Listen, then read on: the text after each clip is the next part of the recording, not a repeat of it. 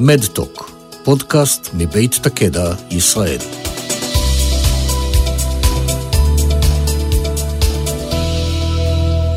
שלום רב, כאן ליאת אלון עם הפודקאסט החדש מבית תקדע ישראל, מדטוק. במסגרת הזאת, אנו מביאים לכם נושאים שיש בהם עניין בתחומי הרפואה והבריאות הדיגיטלית, ומזמינים אתכם להתעדכן במידע נוסף הזמין באתר תקדע ובאמצעות נציגי החברה. הפעם אנחנו מארחים את אה, דוקטור גיא צינמן, Head of Global Initiatives בחברת ספארק ביונד. גיא, הזמנו אותך להתארח בפודקאסט שלנו, מאחר וחברת ספארק ביונד היא אחת מחברות הסטארט-אפ היותר מעניינות שקמו בשנים האחרונות בתחום של בינה מלאכותית בכלל, ובעולמות של דיגיטל הלס בפרט. קודם כל קצת עליך, גיא. אה, אני אספר פה למאזינים אה, שעברת כברת דרך גם בתחום הביולוגי-רפואי וגם בעולם המחשבים. התחלת בממר"ם, בחיל הים, בשירות הצבאי, ומשם המשכת למספר תארים בביו-אינפורמטיקה, שהיא סוג של תואר משולב בביולוגיה ובמדעי המחשב. התואר הראשון שלך מהטכניון בחיפה, התואר השני מהטכניון של דנמרק, ותואר שלישי באוניברסיטת קרניגי מלון בפיטסבורג, ארצות הברית, שהיא אחת מהאוניברסיטאות הטובות בעולם בתחומים של מדעי המחשב והבינה המלאכותית. גיא, היינו שמחים להתחיל בכך שתספר לנו קצת מה זה בכלל בינה מלאכותית, ואיך זה יכול להתחבר לעולם הרפואה. אז אני חושב שצריך, כשאנחנו באים לדבר על בינה מלאכותית, קודם צריך לדבר על מה זה למידה בכלל. ואני גם אבחר בהגדרה של מכונה לומדת כהגדרה לבינה מלאכותית, כי זה משהו שהוא מוגדר באופן אה, מאוד רחב, אנשים בתקופות שונות הגדירו את זה בצורה שונה. באופן כללי למידה זה היכולת לקבל נתונים מהסביבה, להסיק תובנות וללמוד מהנתונים האלו. ואז בעצם גם להפעיל אותם במצבים חדשים שבעצם לא נתקלת בהם קודם. לדוגמה, אתן לך את הבת הקטנה שלי, שהיא כשהייתה בת פחות משנה, ידעה לראות ברחוב חתול, הבינה שחתול זו חיה עם אזניים מחודדות, עם זנב מעוקל, ואז גם כשראתה חתול בספר, היא ידעה להגיד מיהו. דרך אגב, גם לגוגל זה לקח כמה שנים וכעשרה מיליון תמונות בשביל להגיע לאותה תובנה. ב-2012 גוגל כבר הצליחו ללמד מחשבים לזהות חתולים באופן אוטומטי. מה שאבל מאוד מאוד מרשים בכל התחום הזה, הוא שבעצם מחשבים היום כבר יותר מדויקים מבני אדם בזיהוי של אה, אובייקטים מתוך תמונות. דרך אגב, לא רק של חתולים. בניסויים שבוצעו על מאגר תמונות עם למעלה מיליארד תמונות, המערכת של גוגל כבר משיגה תוצאות טובות יותר משל בני אדם. מה שאנחנו רואים זה שהבינה המלאכותית נכנסת לעוד ועוד אה, תחומים בחיים שלנו. בין שאנחנו מודעים לכך ובין שאנחנו לא מודעים לכך. אחד התחומים שאנחנו כנראה חשופים להם יותר אה, בחדשות לאחרונה, כאפליקציה של בינה מלאכותית, זה תחום הרכב האוטונומי. כלומר, הרבה כבר מודעים לזה שיש סוג של, נקרא לזה, מרוץ חימוש אה, בין החברות הטכנולוגיות הגדולות, כמו גוגל, אובר, אינטל, וכמובן יצרניות הרכב הגדולות בתחום הרכב האוטונומי. לא הרבה יודעים אבל שבתחום הרפואה הדיגיטלית משקיעים עוד אפילו הרבה יותר כספים מאשר בתחום הרכב האוטונומי, בשביל לייצר את מה שהייתי רוצה לקרוא לו הרכב האוטונומי של עולם הרפואה. גם במרוץ זה אנחנו רואים גם את החברות הטכנולוגיות הגדולות, כמו גוגל, שהקימה חברה מיוחדת לתחום הבריאות, IBM עם חטיבה ייעודית בתוך אה, פרויקט ווטסון, כמובן חברות התרופות הגדולות וכל מיני מערכות אה, בריאות, גם ציבוריות וגם פרטיות.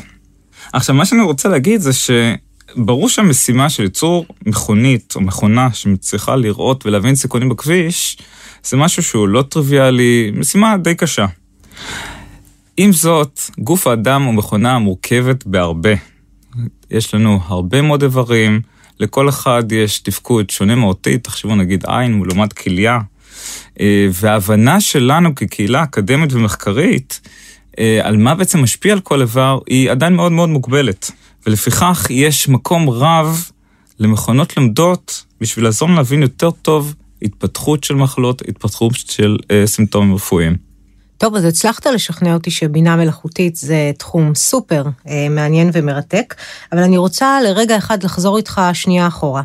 אחרי אה, כל החוויה האקדמית אה, אה, שעברת ופירטתי אותה אה, מקודם, החלטת לחזור לארץ ולהצטרף לפני כארבע שנים לחברת ספארק ביונד, שאז עוד הייתה ממש אה, סטארט-אפ קטן.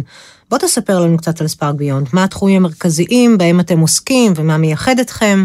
כשהצטרפתי לספארק ביונד לפני אה, קצת למעלה מארבע שנים, היינו בסך הכל שישה אנשים. היום אנחנו כבר למעלה מ-100 אנשים, יש לנו משרדים באוסטרליה, בסינגפור, בישראל, בלונדון ובניו יורק. ואני חייב להודות שגם אני גדלתי והתפתחתי עם החברה בארבע שנים האלו, ואני חייב להודות שאני מרגיש שבחרתי ממש נכון. אז, אז בואו אני אספר לך מה אנחנו עושים. אה, וספציפית אני רוצה להתחיל בלמה מה שאנחנו עושים חשוב, או איזה בעיות זה בא לפתור. וכמעט כולם תשמעי היום אומרים שדאטה או מידע אה, זה מכרה הזהב החדש. ואנחנו יודעים שהחברות הטכנולוגיות הגדולות, כמו גוגל, פייסבוק, IBM ומייקרוסופט, הן בפועל חברות מידע. ובשווי השוק שלהם הם עברו הרבה מהחברות המסורתיות, כמו חברות הגז והנפט וכולי. אה, בזכות היכולת שלהם לנצל מידע בצורה מעולה.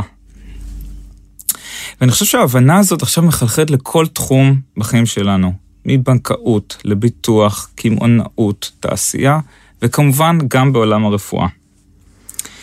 וספציפית בעולם הרפואה, התהליך הזה תופס תאוצה משתי סיבות עיקריות. הראשונה, יש יותר ויותר מידע היום שאנחנו אוספים על כל חולה. למשל התרופות שהוא לוקח, הבדיקות מעבדה שהוא ביצע, הפרוצדורות הרפואיות שעבר, בעצם כל הדבר שנקרא תיק רפואי אלקטרוני, זה משהו שלא היה קיים עד לפני כמה שנים. דבר שני, הספרות המקצועית אה, נערמת היום בקצב מסחרר. אה, יש בערך כמיליון מאמרים אקדמיים שמתפרסמים כל שנה רק בתחומי הרפואה. שבעצם כל שעה מההתחלה של הקלטת הפודקאסט ועד סופה, בעצם התפרסמו עוד קרוב ל-110 מאמרים חדשים. מטורף. לרופאים ולחוקרים רפואיים אין פשוט דרך להתמודד עם קצב הגידול הזה ללא מערכות לומדות. אבל מה שצריך להדגיש, שיש מעט מאוד מה לעשות עם המידע הגולמי שנאסף. נניח למשל שיש לי נתון על מדידת כמות המוגלובין בדם של אדם יחיד בבדיקת דם יחידה. אם אני לא מבין את ההקשר של הבדיקה הזאת, קשה לי מאוד להבין האם זה נתון טוב או נתון רע.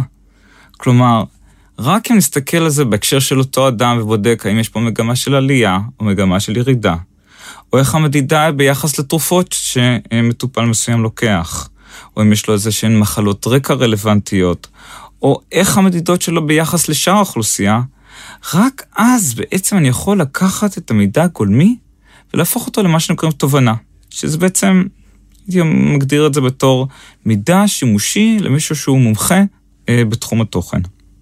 אז האתגר הוא בעצם שכמות המידע שנצבר, העושר שלו, המורכבות שלו וקצב השינוי שלו, כולם גדלים בקצב אקספוננציאלי. והיכולת של אנשים להבין תובנות היכולת של אנשים להסיק תובנות ממידע לא עומדות בקצב השינוי. זה כבר לא עובד היום שהאדם חושב לבד על תובנות, רעיונות, ובאמת מצליח להבין לעומק תהליכים מורכבים. ופה אני עובר לספר על מה שאנחנו בעצם עשינו בספארק ביונד. בדיוק, תעזרו לנו קצת לנתח את כל המידע הזה. בספארק ביונד אחת נבנות מכונה שבדיוק תעזור לאנשים באתגר שתיארתי קודם. כלומר, לעזור לאנשים להשיג תובנות ממידע בצורה שהיא אוטומטית ואוטונומית, ולהגיש אותם בצורה פשוטה עד כמה שניתן אה, לחוקרים. כשהמטרה היא בעצם לאפשר לנו להגיע לתוצאות טובות יותר, בזמן קצר יותר, וגם להגיב בזריזות לתופעות חדשות שאנחנו בעצם מגלים במידע. כי המידע הוא מידע חי, כלומר יש כל הזמן שינויים מתרופות חדשות וטיפולים חדשים ו- ותופעות חדשות שלא היינו רואים אליהם קודם. אז אם אני חוזר לדוגמת הרכב האוטונומי שסיפרתי עליה קודם, אנחנו בעצם בנינו מכונת מחקר אוטונומית. עכשיו, מה שמעניין הוא שהמערכת היא מאוד רחבה, היא מאוד מגוונת, אה, ומאפשרת בעצם לענות על שאלות עסקיות מאוד מאוד שונות אחת מהשנייה. למשל, מגיעות אלינו חברות גז ונפט ושואלות אותנו, כמה חביות נפט הן יוכלו לייצר משדה נפט מסוים. רשתות סופרמרקט מגיעות אלינו ושואלות, היכן למקם חנויות חדשות? חברות ייצור מזון שואלות אילו טעמים צפויים להיות פופולריים בשנת 2019, ולפיכך הן ידעו איזה מוצרים לייצר. בנקים מנסים, מנסים להבין, בנקים מנסים להבין האם עסקה מסוימת היא תרמית. וחברות ביטוח שואלות אותנו, מה הסיכון הצפוי בחיתום של לקוח חדש? כמו שאת רואה, המון המון תחומים מאוד מגוונים, הרבה מאוד שאלות. ספציפית, הסיבה שאני פה היא שמעבר לפן העסקי, למייסדים שלנו היה מאוד מאוד חשוב לוודא שהטכנולוגיה שלנו מנוצאת גם למטרות טובות. כבר כסטארט-אפ צעיר, וזה משהו בכלל בכלל לא טריוויאלי, החלטנו להקדיש חלק מהזמן שלנו כדי לרתום את המערכת לפתור אתגרים קשים בתחומים כמו אה, רפואה ציבורית, כמו בתחום של סחר בבני אדם, וכל זה פרו בונו וללא כוונת רווח. קודם כל, מאוד יפה אה, לשמוע את זה. אה, אני גם רוצה לומר שאני מתחברת לנקודה שציינת לפני כמה דקות, שאתה מרגיש שבחרת נכון. עד כה זה, זה נשמע שזו באמת הייתה בחירה מעניינת. אבל בוא תספר לי ולרופאים שמאזינים לנו עכשיו, ועדיין אולי לא הצליחו להבין איך בעצם המכונה מייצרת רעיונות? כמה רעיונות המכונה יכולה לייצר במקביל? בוא תכניס אותנו קצת לנבחי המכונה. מעולה.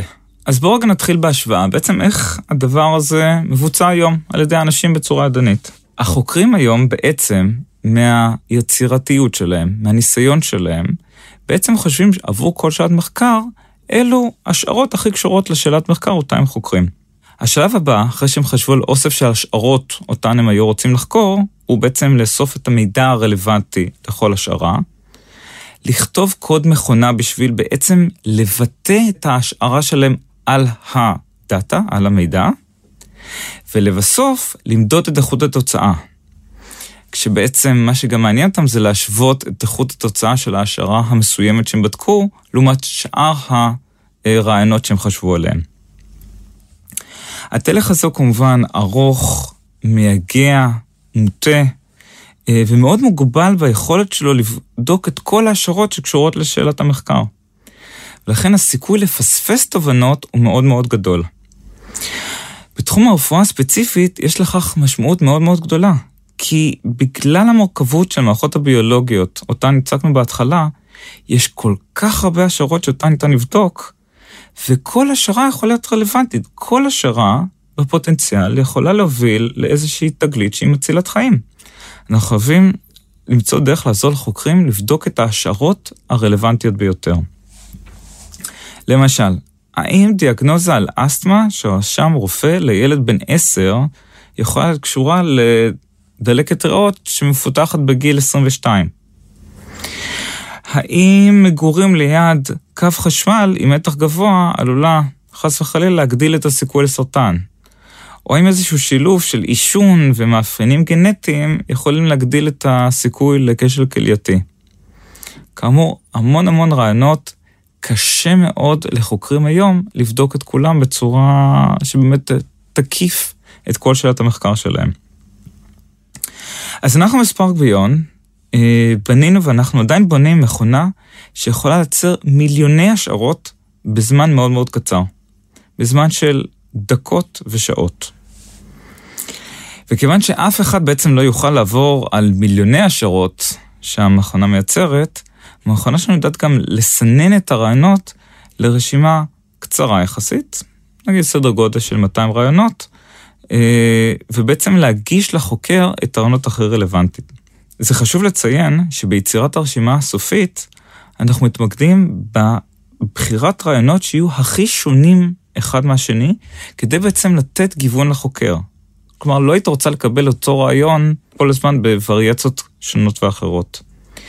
לבן אדם פשוט קשה לחשוב בצורה כזאת. על הדרך יצרנו בעצם מכונה שיודעת לכתוב תוכניות מחשב בצורה אוטונומית, כמו בן אדם, כי בעצם מה שהבנו שבן אדם צריך לכתוב קוד בשביל להפעיל את ההשערה שלו על המידע. המכונה שלנו בשביל באמת להיות מועיל לבן, לבן אדם, צריכה לדעת לכתוב קוד כמו בן אדם. המערכת היא מסוגלת לחקור אה, סוגי מידע מאוד מאוד שונים אחד מהשני. עוד פעם, כמו בן אדם, זה יכול להיות סתרות זמן, זה יכול להיות מידע גיאוגרפי, זה יכול להיות טקסט חופשי, זה יכול להיות מידע מרשתות. ועבור כל סוג מידע, המידע תדע לחבר אותו לשאלת מחקר, ובעצם לייצר עבור כל סוג מידע את ההשערות שמתאימות ספציפית לו. הדבר האחרון שחשוב להזכיר, הוא שכדי שהמכורה באמת תהיה חכמה, אותה למכלול הידע האנושי. חיברנו אותה למשל לאנציקלופדיות, כמו ויקיפדיה. חיברנו אותה למילונים, חיברנו אותה למאגרים רפואיים, על מאמרים ותרופות, חיברנו אותה למידע על מפות, מידע על מזג האוויר, ועוד ועוד. הדבר האחרון שחשוב מאוד לציין בשביל להבין את כל העולם הזה של בינה מלאכותית, שחשוב לציין שמערכות לומדות הן מבוססות סטטיסטיקה. ולכן תמיד הן דורשות ניתוח של מספר רב של דוגמאות, למשל מקרים רפואיים, בשביל להבטיח את נכונות התשובות שהן מחזירות. אבל, למרות שהמודל נלמד על אוכלוסייה רחבה, בסופו של דבר הוא מסוגל אה, להיות מופעל על אינדיבידואלים, על יחידים, ובעצם נותן להם את התשובות המותאמות אישית על פי הנתונים הספציפיים של כל בן אדם. אוקיי, okay, אז בוא תיתן לנו דוגמה למשהו שעשיתם בעולם הרפואי. בואו נפרוט את, ה... בוא נפרוט את המכונה הזאתי אה, לפתרון בעולם הרפואי. נהדר. אז ראשית אני רוצה לציין את שיתוף הפעולה המדהים שלנו עם אה, מכון המחקר של כללית, בראשות אה, פרופסור רון בליצר. המכון כולל חוקרים מהשורה הראשונה בעולם, ואנחנו עובדים איתו כבר מספר שנים יחד. מה שמאוד מאוד ייחודי בכללית, מעבר לחוקרים המצוינים שלהם, זה שיש להם מאגר מידע קליני על כארבעה וחצי מיליון מבוטחים, שהם יותר ממחצית האוכלוסייה בישראל. לא, זאת ועוד, המידע הזה אה, נפרס על למעלה מ-15 שנים. המידע כולל אה, את כל התחומים שבהם מטופל ומבוטח שכללי נוגע. זה יכול להיות רפואה בקהילה, זה יכול להיות אשפוזים בבתי חולים, להזכירך. לכללית יש למעלה מ-14 בתי חולים אה, בכל רחבי הארץ. והבדיקות הרפואיות, כמו בדיקות דם, בדיקות מעבדה, שכולנו מבצעים בעצם כל שבוע. יחד עם המכון המחקר של כללית, תקפנו אוסף מאוד מגוון שאלות uh, מחקר קליניות. אני אתן לך דוגמאות למחקרים שביצענו, כמו למשל, מה הסיכוי של מבוטח בכללית לפתח סרטן המעי הגס בתוך כשנה, או מה הסיכוי של מבוטח לשבר אוסטופורטה של הירך בתוך חמש שנים מהיום, או מה הסיכוי uh, ש... מטופל יחזור לאשפוז נוסף בבתי חולים בתוך כ-30 יום לאחר ששוחרר מביתו. כדי באמת לנסות לפרוט את מה שאנחנו עושים על פרויקט ספציפי, אני אקח את הדוגמה של הפרויקט לשברים אוסטרופורטים של הירך. ובואו ננסה לתאר באמת מה המערכת עשתה שם. אז בכל שנה יש כמיליון ושש מאות אלף פרוצדורות רפואיות של שברים של הירך בכל העולם. וגם בשביל לסבר את האוזן, כשליש מהנשים וחמישית מהגברים מעל גיל 50 יחוו איזשהו סוג של שבר אוסטופורטי של הירך. ספציפית מאוכלוסיית המדגם של כללית שבחרנו, היינו למעלה מ-8,000 מטופלים עם אה, שבר אוסטופורטי של הירך. עכשיו, לצורך אנליזה חיברנו את המערכת של ספארק ביון ליותר מ-20 מסדי נתונים בתוך כללית, שנתנו לנו מידע הוליסטי על כל מטופל, כמו למשל התרופות, הפרוצדורות הרפואיות, הדיאגנוזות של הרופא, אה, ביקורים בבתי חולים וכולי וכולי. וכמו כן הוספנו המון מידע חיצוני על תרופות, מחלות, סיווגים רפואיים, אנציקלופדיות וכולי. מה שמאוד חשוב לציין כאן זה שכל העבודה בוצעה על מסדי נתונים אנונימיים, לא לנו שום גישה לשמות, מספרי זהות, כתובות וכולי. ועל גבי אה, השרתים המובטחים של כללית, בעצם אף נתון לא עזב את המחשבים של כללית. המערכת בתוך קצת יותר מחצית השעה סרקה מרחב של כחמישה מיליון רעיונות שונים, ומתוכם בחרה את 200 הרעיונות שכאוסף של רעיונות, כמו שהסברנו קודם, מסבירים הצורה הטובה ביותר את הסיכוי לשבר אוסטאופורטי של הירך בתוך כחמש שנים. עכשיו בואו נסתכל רגע על מה בעצם המערכת גילתה. ראשית, היא מצאה את כל הסמנים שידועים כבר היום לרופאים. וזה בעצם נותן לנו אה, ביטחון שהמערכת בעצם חוקרת בכיוון הנכון. המערכת גילתה שגיל חשוב ומין חשוב, והיסטוריית העישון, ואבחון של ארטרייטיס, אה, היסטוריה של שברים וכדומה. אבל מעבר לכל הסמנים הידועים כיום לרופאים, המערכת מצאה עוד הרבה מאוד סמנים מעניינים שרופאים לא חשבו עליהם קודם. למשל, היא מצאה אוסף של סמנים שקשורים למוגבלות בראייה. בעצם ההבנה שלנו בעקבות המחקר הייתה שבעצם הסמנים מתחלקים לשני סוגים. סמנים שקשורים לסיכויים גדולים יותר לנפילה, וסמנים שקשורים לבהינתן נפילה של אה, מטופל, האם באמת ייווצר מזה אה, שבר אוסטופורטי של הארך. עוד דבר מעניין שמערכת עשתה, היא סרקה דיאגנוזות של רופאים כטקסט חופשי. בוא נגיד ככה, בניקוי הטקסט המבולבל, אה, בניגוי הכתב החתומים של רופאים בדרך כלל, ואני יודע את זה כי יש לי שניים בבית. אה, והמערכת גילתה שאם הוזכר אמניזיה או שיכחון בעברית בטקסט, יש סיכוי גדול יותר לשבר אוסטופורטי של הארך. אה, מה שמעניין פה הוא שהמערכת יצרה בעצם קשר בין מחלות שלך שונות שהוזכרו בטקסט בלי שאיזשהו רופא אמר, זה אוסף המחלות שאת צריכה אה, להסתכל עליהן. כלומר, באמצעות השימוש במילונים ומאגרים חיצוניים, המערכת אספה הגדרות שבדרך כלל יכולות לקחת אפילו חודשים אה, להגדיר על ידי אה, רופאים או חוקרים קליניים. עוד סמן מעניין שמערכת גילתה, זה שאם אה, מדובר במטופלים שהם בודדים, ללא בן או בת זוג, גם יהיה סיכוי גדול יותר לשבר אוסטופורטרי של הארך. ובעקבות זה עכשיו אנחנו צריכים לחשוב איזה פעולות אנחנו נבצע בהינתן התגליות, בהינתן התובנות שהמערכת מצאה.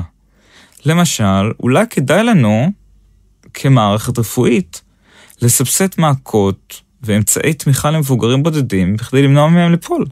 כלומר, בסופו של דבר יכול להיות שאנחנו נשקיע לו יותר כסף, אבל נחסוך פי כמה בפרוצדורות רפואיות מיותרות. אם נסתכל על השורה התחתונה, המערכת הראתה תוצאות יותר טובות על חולים ישראלים באבחון מוקדם של שברים אוסטופורטים של הארך, אה, כאשר השווינו אותם מול שלוש שיטות בינלאומיות, שכרגע זה השיטות המובילות בעולם אה, לאבחון מוקדם של שברים כאלו. אוקיי, אז עכשיו אני קצת מבינה יותר מה זה בינה מלאכותית, וקצת מבינה יותר אה, מה זה ספארק ביונד, וגם שמענו על דוגמה בהחלט מעניינת. הייתי רוצה שתנסה לשתף אותנו בחזון שלכם לשלוש שנים הבאות. איפה אתם רואים את עצמכם משתלבים בעולם הרפואי, או אולי נשאל את זה מזווית המטופל, איך החיים שלו יכולים להיות טובים יותר בזכות אה, פעילות של חברה כמו שלכם. אה, אכן, כשמדברים על חזון זה, זה משהו שהוא מורכב וכולל הרבה מאוד היבטים. אני אנסה לך לנסח אותו באופן הבא. החזון שלנו לשנים הקרובות הוא לייצר מערכת שמודעת למגוון מאוד רחב של עשרות ואולי אפילו מאות שאלות של מחקר רפואי, ומערכת שבעצם תהיה מחוברת כל הזמן למידע חדש של מבוטחים. וכמו שאמרנו קודם, לכל הפרסומים הרפואיים שמפורסמים מדי שעה, כמו שדיברנו בספרות המקצועית. עכשיו, תחשבי על הרעיון הבא. בכל שבוע המערכת תחקור את כל המחלות, את כל הסימפטומים הרפואיים שהוגדרו לה מראש. זה יכול להיות אסתמה בילדים וזה יכול להיות טיפולים בסוכרת. והתקווה היא שבעצם בכל שבוע המערכת תהיה מסוגלת להציף לרופאים רעיונות, כיווני מחקר חדשים, ואולי אפילו להמליץ על הטיפולים המיטביים לכל חולה. בעצם מה שהיינו רוצים לעשות, ואני מקווה שגם נעשה, זה להפוך את כל התהליך המחקר לתהליך אוטומטי. ככה שנוכל לנצל טוב יותר את הזמן של החוקרים, החוקרים הקליניים, בסופו של דבר הם המשאב הכי יקר שיש לנו, הזמן של הרופאים שלנו. ואם נצליח לכוון אותם מהר יותר ומדויק יותר, לרעיונות שכדאי להם באמת, במירכאות, לבזבז זמן עליהם, או להתמקד בהם, הייתי מאוד רוצה לקוות שנוכל בצורה הזאת לשפר את איכות הטיפול שאנחנו נותנים לחולים, אה, יכולים לקצר אולי תהליכים רפואיים ארוכים ומסורבלים שיש היום. ובסופו של דבר, אני חושב שזו המטרה האולטימטיבית, זה להציל חיי אדם. תודה לדוקטור אה, גיא צינמן שהגיע להתארח. אה, עד כאן במהדורה הזאת של הפודקאסט מדטוק מבית הקדע ישראל. תודה שהייתם איתנו, נשתמע בקרוב כדי להיות קשובים לבריאות.